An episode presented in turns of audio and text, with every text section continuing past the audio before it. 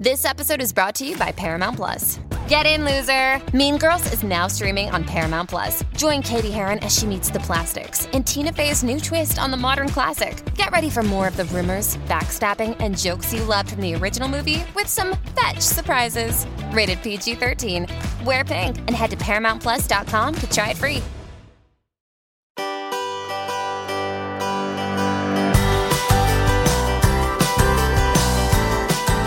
Welcome back to the pod to my husband, Marley.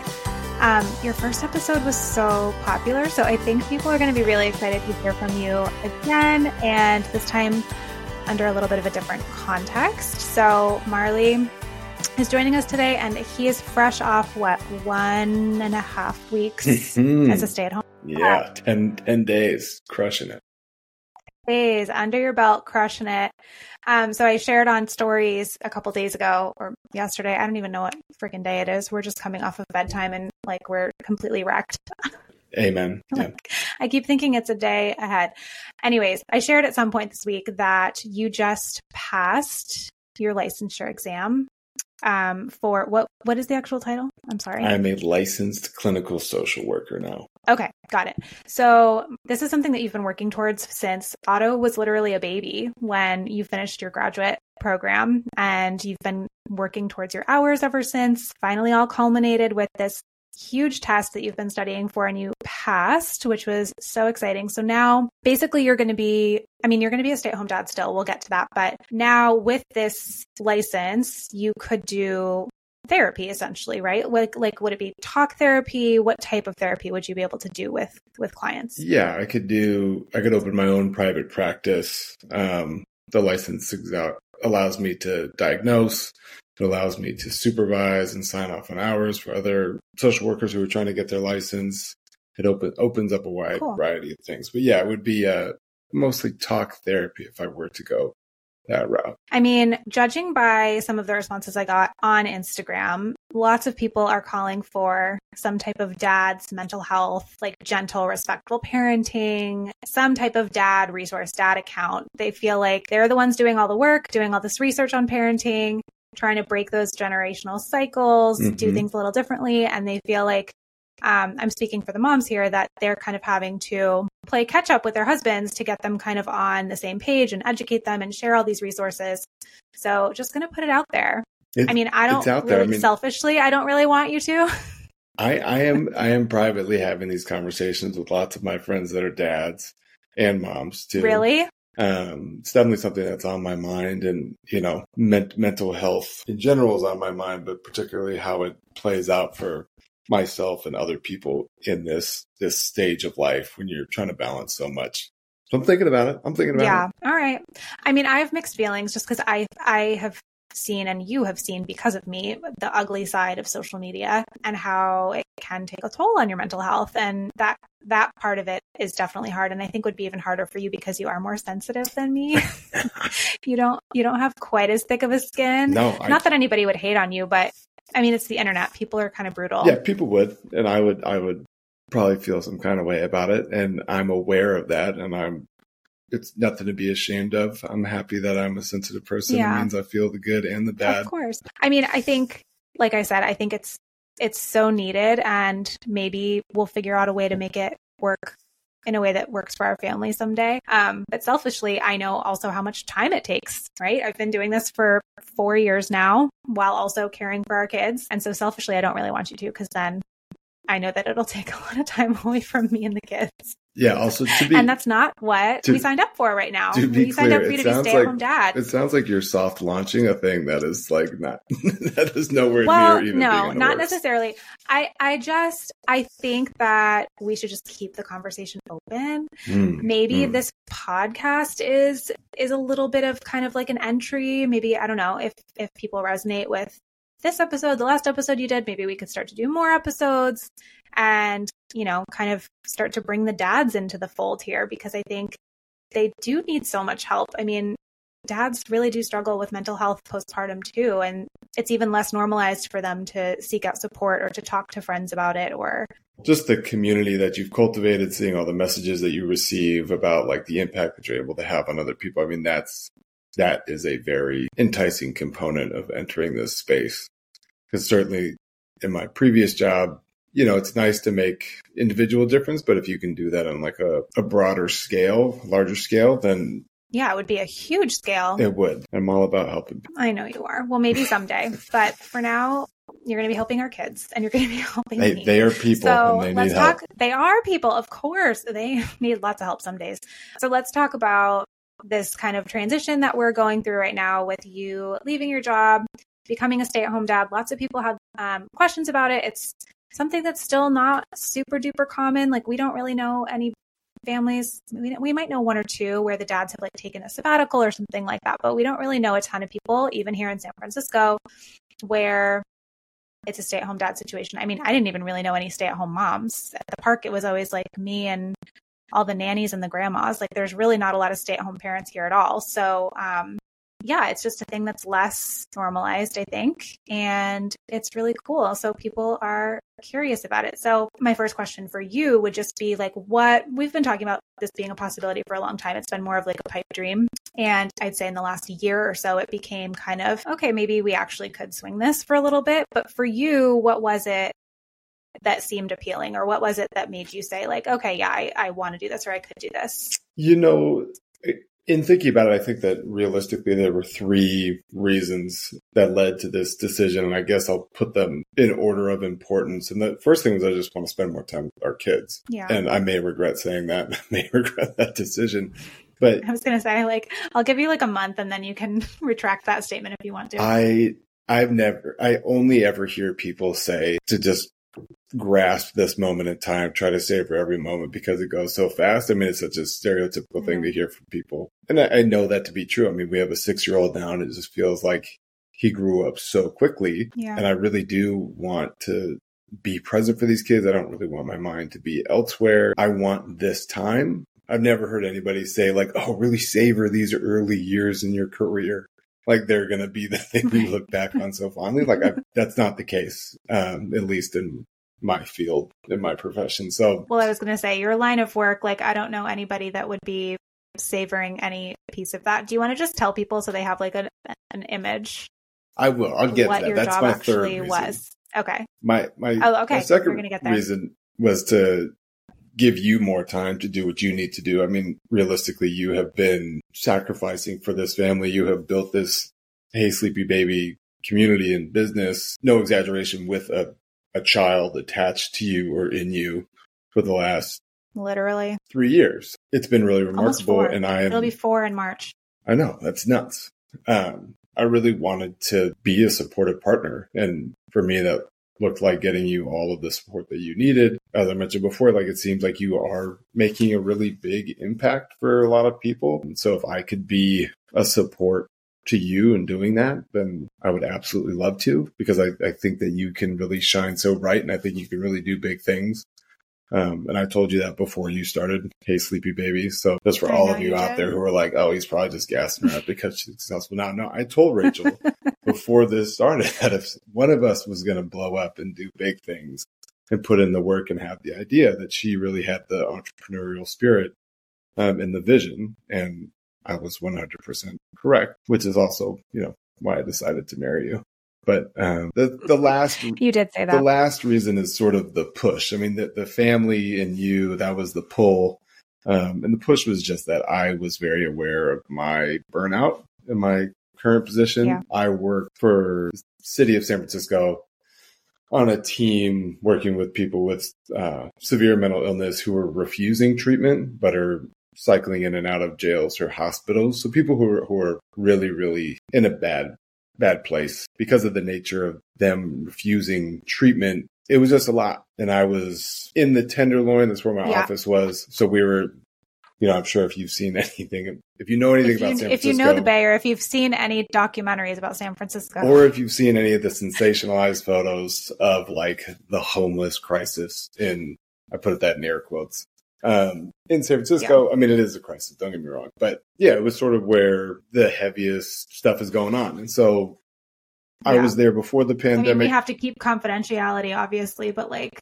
some of the stories you would come home with and tell me about, yeah, I mean, were just absolutely insane. You were you were bearing witness to just there were certain things you couldn't even tell me.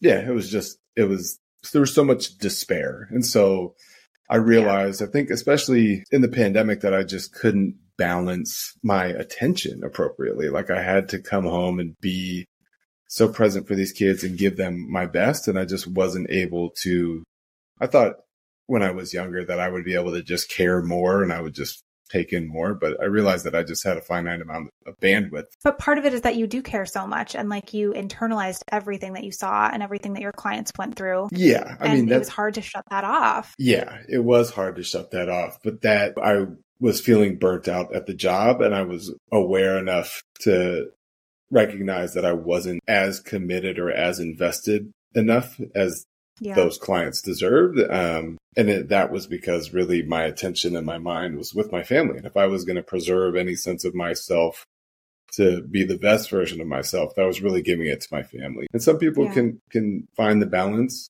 Um, I found that I was struggling to do so, especially after the pandemic and sort of in the midst of what the system is going through. And so, yeah, that that was just, it was a good motivation yeah. to capitalize on this opportunity so that I could be, spend more time with the family and allow, yeah. allow you to do your thing. You're a typical cancer. You just want to be where your family is. You just want to be home. And I am so happy that you are. Like I said, this has been something that we've been like kind of dreaming about for a long time.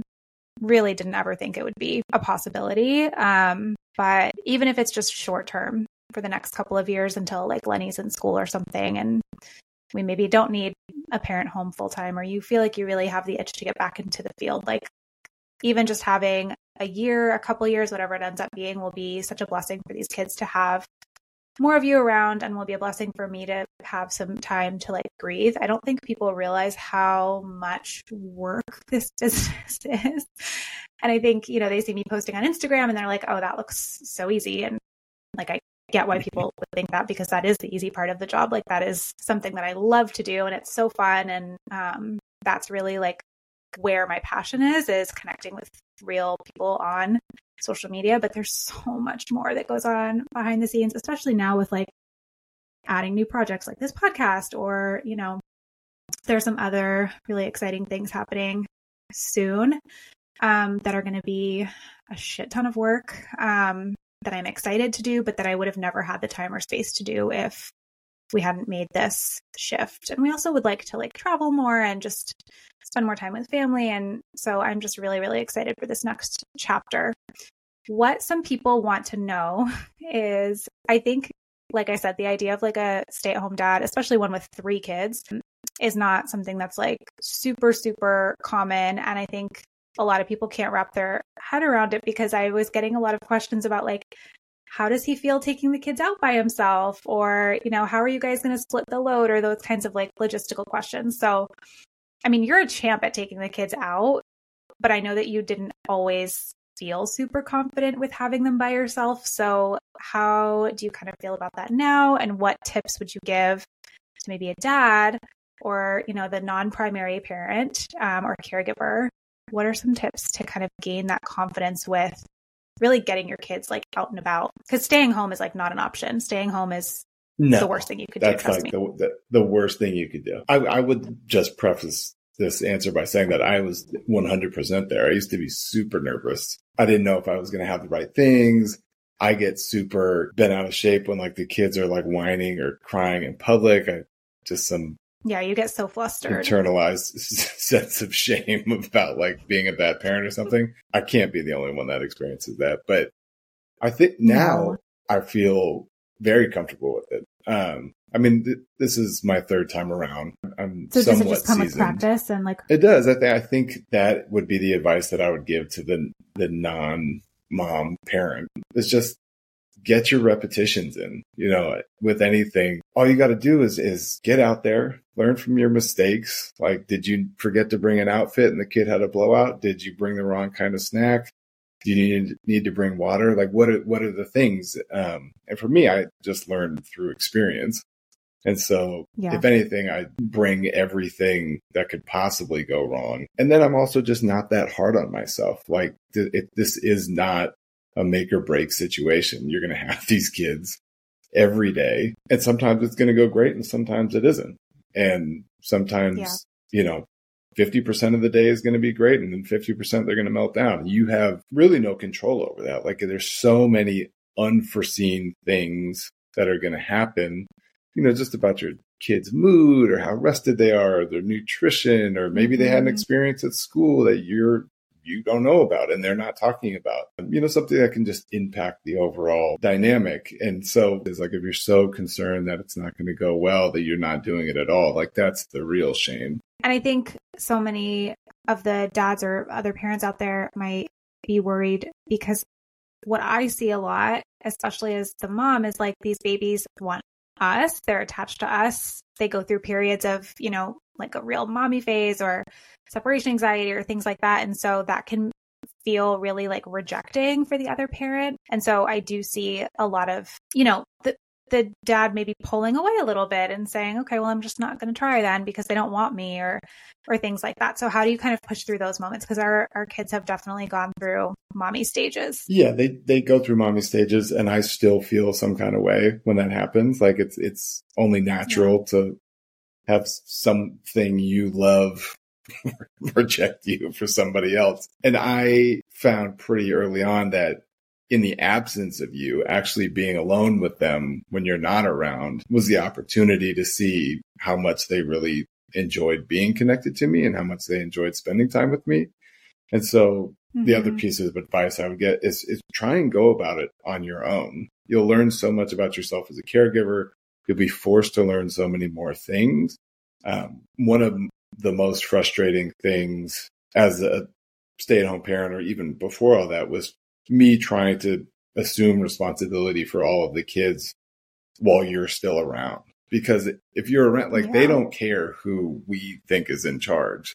If you're there, they're gonna they're gonna decide who they want to listen to and who they're gonna pursue. And so, yeah, you know, you and I have like a rule, or it's like you got to beat it. Like you have to be out of sight. Mm-hmm. They have to believe that you are gone. That's why I have my little she shed. Absolutely. And they don't even know you're back there most of the time. they think that you go on more walks than any woman in history. I know, they think they think I'm training for a marathon. they might grow up and think that you're like a secret smoker because you went on so many walks. oh my god, yeah, my mom would just disappear for walks for like 3 hours at a time. I know. But they can't know I'm back here or else they'll come back here. I mean, sometimes they come looking for me.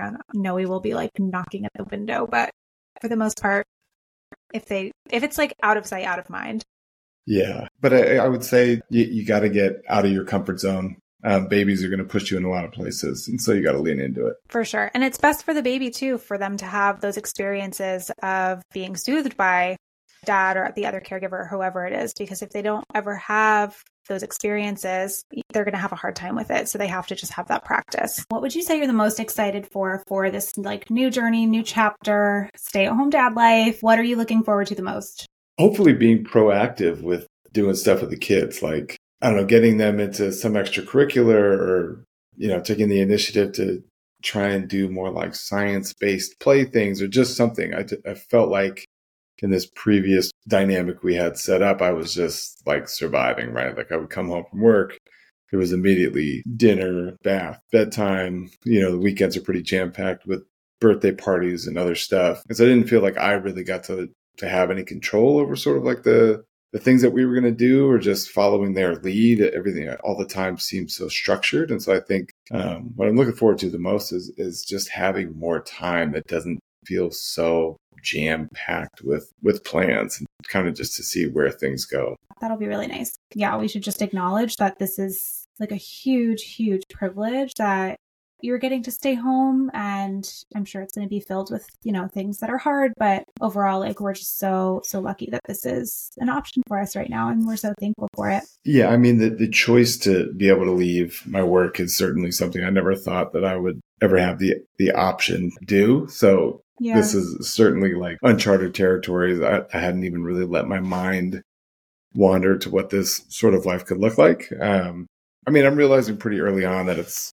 I'm going to have to be very intentional with it and sort of treat it like a job. You see these like mommy wars online all the time about like, it's a privilege to stay home. No, it's a privilege to work or, you know, and really the privilege is just to have that choice and that option is a huge privilege, right? So Yeah, totally. All right. Well, we will keep everybody updated on the dad account thing, but for now, it's just going to be stay at home dad Marley. And maybe we'll get you to come on Hey Sleepy Baby and do like a day in the life someday so people can kind of see what you're up to and how you're managing like Lenny's nap schedule and all that kind of stuff. And thank you so much for recording with me tonight post bedtime and um, post bedtime. Yeah, post bedtime. It's kind of like the only time we get to have a conversation. Is this the best all. version of ourselves? I don't know. I don't know, but honestly, like it's more talking than we usually do after bedtime. Usually we're like in our bed scrolling TikTok or I'm watching Housewives or snacking or something. So actually it was really nice. Girls. I know it was really nice to actually sit and talk with you after bedtime tonight. So thanks, honey. You're welcome. I love you. I love you too.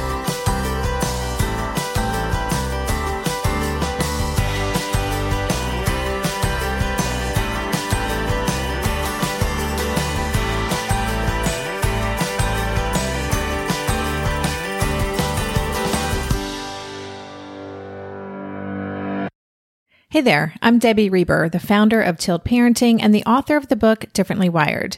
The mission of Tilt is to change the way neurodivergence, whether that's having a learning disability, having ADHD, being gifted, autistic, or some combination of all of the above, is perceived and experienced so differently wired kids and the parents like us raising them can truly thrive. On the Tilt Parenting podcast, I get to talk with authors, therapists, educators, and parenting experts who are committed to this mission. I ask the questions my listeners are most curious about when it comes to supporting our kids. And in turn, my guests share strategies for challenges, out of the box ideas for navigating school, best practices for therapies, tips for advocating, and so many thoughtful insights on what it really takes to help our kids grow up feeling seen and respected so they can create awesome lives for themselves. I know that raising a differently wired kid can feel overwhelming and isolating, but I promise you, you are not alone, and it can feel so much better. If you're on this parenting journey, come listen to Tilt Parenting. Together, we can shift this paradigm and show up for our exceptional kids with hope, possibility, and joy.